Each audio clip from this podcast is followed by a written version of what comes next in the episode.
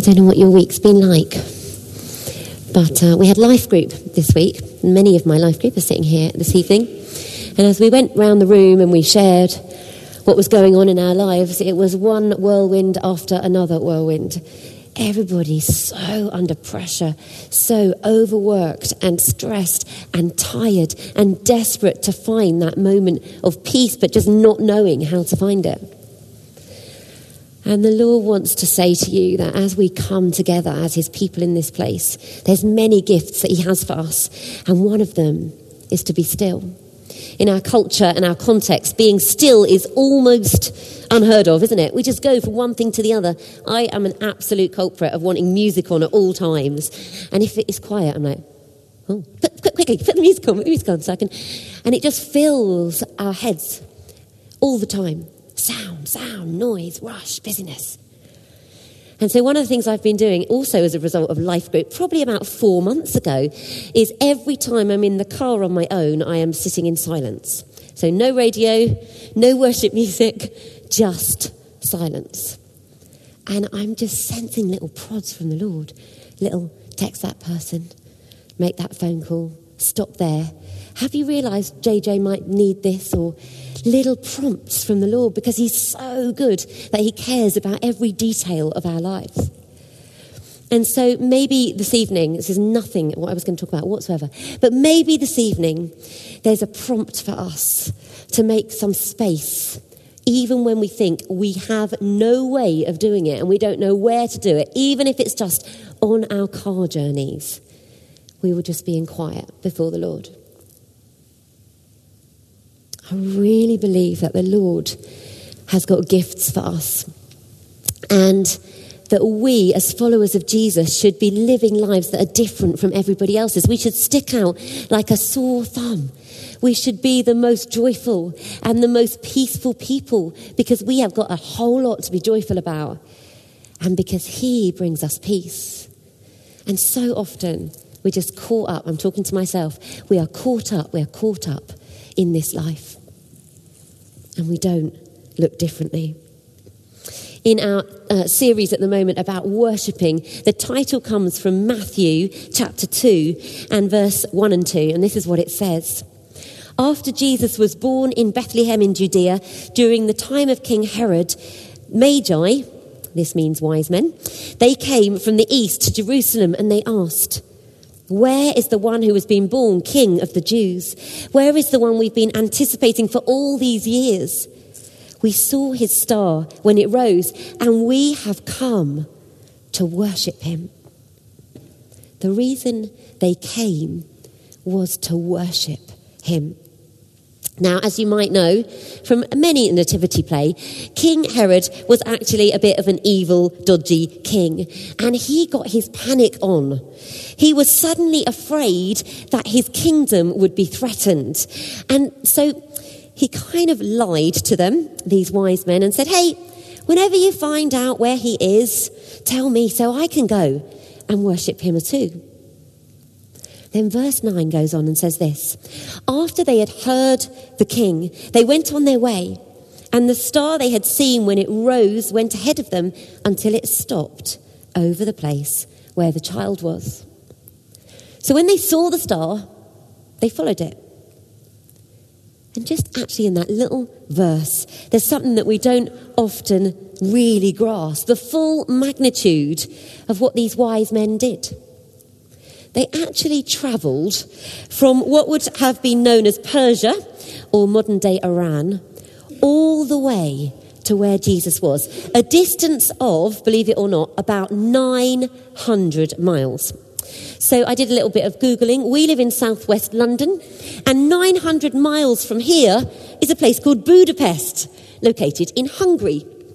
The calculated flying distance from London Heathrow to Budapest is 900 miles, which is equal to 1,449 kilometres. I get from Google, I didn't work that out. Those wise men travelled 900 miles, but they did not get there on British Airways. Yeah. This was a long and a painful journey that they might worship the one that they believed might be the Saviour. And so, in the busyness and in the rush, in the journey of our lives, many of us feel like it's like a long and a difficult journey. And often it is. But the, these wise men show us the importance of traveling, of going that long and painful journey in order to worship. Verse 10 shows us this. When they saw the star, they were overjoyed. They were full of joy. They were overjoyed. Pause for a minute on this word. Let's camp out on this word of joy because they were overjoyed. The English translation, it has a really hard time with what the original language said. There are actually four Greek words that are translated into they were overjoyed. Another version of the Bible translates it this way it says, They rejoiced exceedingly with great joy. Get the point? The Greek words, they literally mean they rejoiced with a big, humongous, overarching joy. That's what it means. It's kind of like compounding joy. It's like we're happy about being happy that we're happy that we're happy that He's here. It's almost impossible to describe how full of life they were because for centuries they had hoped that one day, one day, there might be one who was born who would save them from their sins. And so, from the depths of their soul, they're overjoyed with a humongous, big, gigantic joy. And this is the problem for some of us who follow Jesus today. We are underjoyed. We live lives underjoyed. We should be the most overjoyed people around. But some of us, we're underjoyed. It makes no sense, you see, to think about the fact that a God who loved us and did something for us so that we could receive forgiveness that we didn't earn and we certainly don't deserve. The fact that anybody would be sitting around with a sourpuss Christian face on, it doesn't make sense. I mean, to come to worship the King of Kings and the Lord of Lords like we're mad or we're really upset about all sorts of different things. We've got a critical heart. We're angry about everything. We are nitpicking everything apart. We've all been there. I've been there. I'm guessing you've been there too. But being a follower of Jesus, we should stop and be thankful for the incredible gift that we have in Him. And we can be overjoyed. No matter how bad life gets, and life does get really hard, we've got the promise of eternity. All things, God says, He'll use all things to bring about the good for those who love Him. God, who is greater, who lives in us, who is greater than all the problems in the world, who is ever present, all knowing, and all powerful. Let's try to live in that perspective, to live with joy and with thankful hearts, to worship, to praise, to be fun to be around. Let's be known for what we are for rather than for what we are against. Let's be full of love and let's be full of grace. When people see you and I, wouldn't it just be fantastic if they said to the people around them, Look at that person over there. Have you met them yet? They are the most overjoyed people I've ever met. Why? Because we can be overjoyed that we have a Saviour. So they travelled 900 miles or so, and they couldn't wait to worship Him. How far have you travelled this evening to get to church? Was your heart that you just could not wait to worship Him? Maybe it was. Maybe it is right now.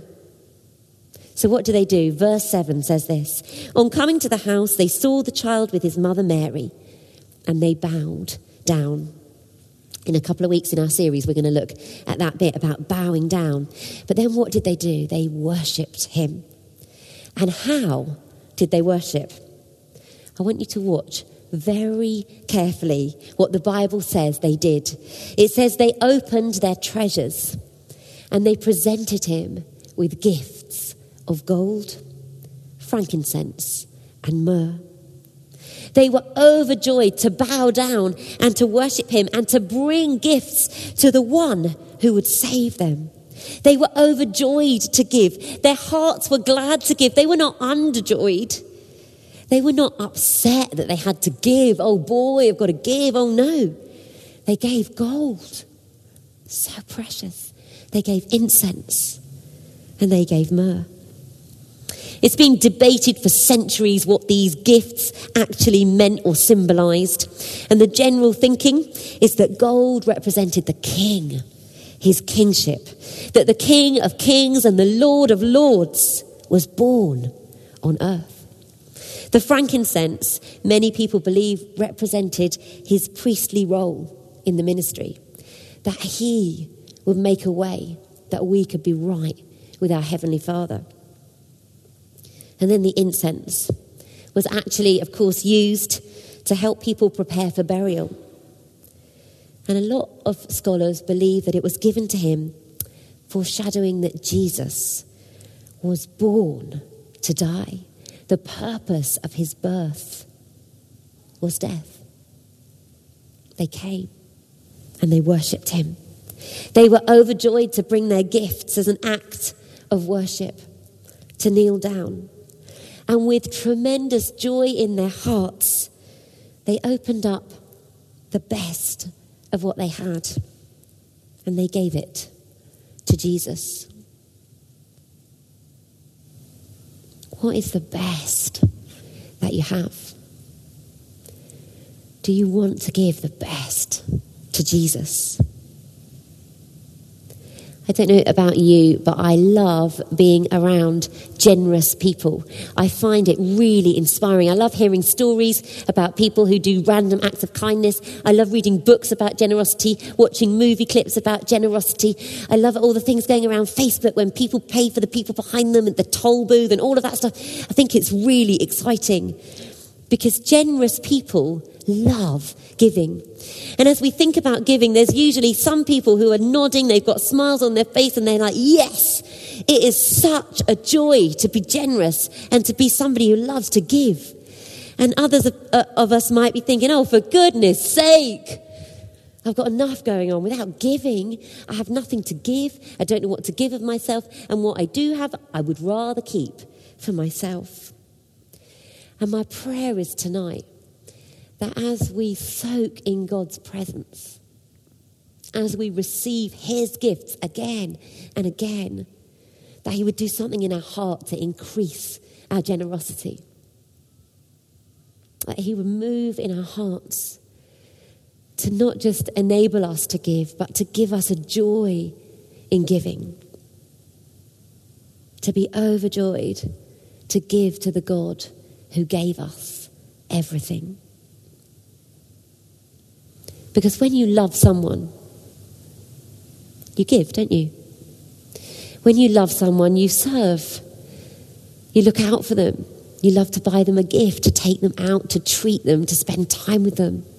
All sorts of gifts that you love to give those you love. Love gives. The most famous verse in the whole Bible, John 3:16, for God so loved the world that he gave, that he gave, and he gives, and he gives, and he never stops giving because he is love. And he loves you. He loves you. And he loves you.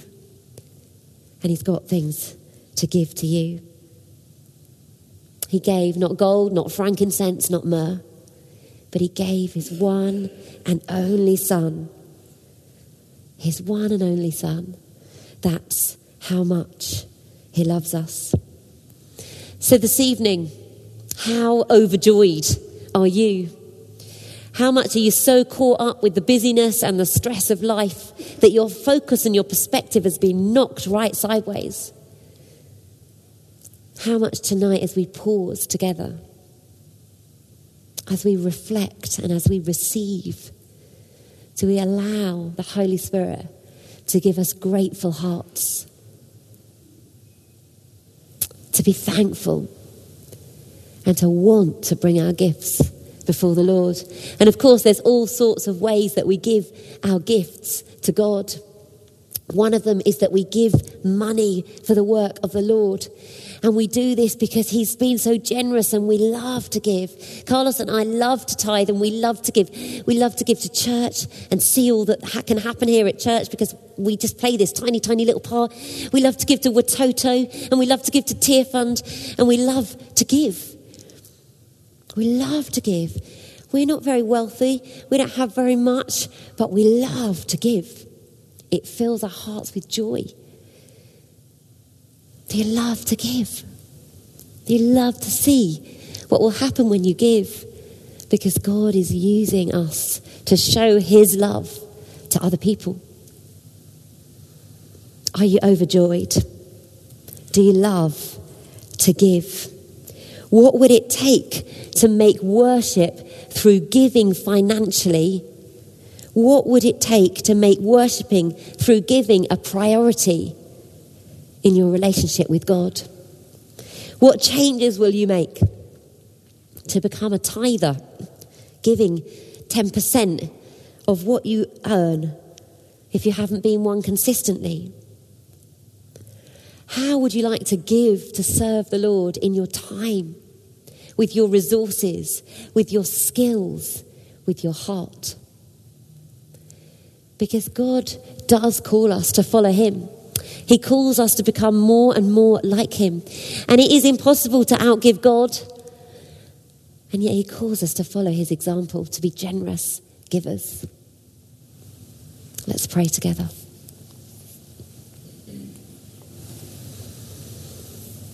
Lord, we thank you for a moment to be still and to reflect when the world around us, with Black Friday and Christmas shopping and get, get, get, get, get, Lord, we thank you for this opportunity to be still and to be grateful for all we have been given. The greatest gift of all in your Son, Jesus Christ. That we don't have to walk alone. We're not powerless because you are with us and for us. That even when t- there are times in our lives when we are broken, you restore us. When we are hopeless, you bring hope. When we have failed you again, you bring forgiveness and freedom and amazing grace. Lord, we thank you. And just like those wise men who traveled a difficult path, Oh, many of us tonight want to say to you, we want to travel whatever path you call us to, to give to you, Lord, to give sacrificially as you gave sacrificially, to give not just because we feel we have to under compulsion, but to give willingly and joyfully. Come, Holy Spirit. Come, Holy Spirit. And even now, as we respond in sung worship, Lord, we pray that our worship wouldn't just be going through the motions, wouldn't be singing songs, but with our whole heart. We would give you glory and honor and power and praise, for you are worthy.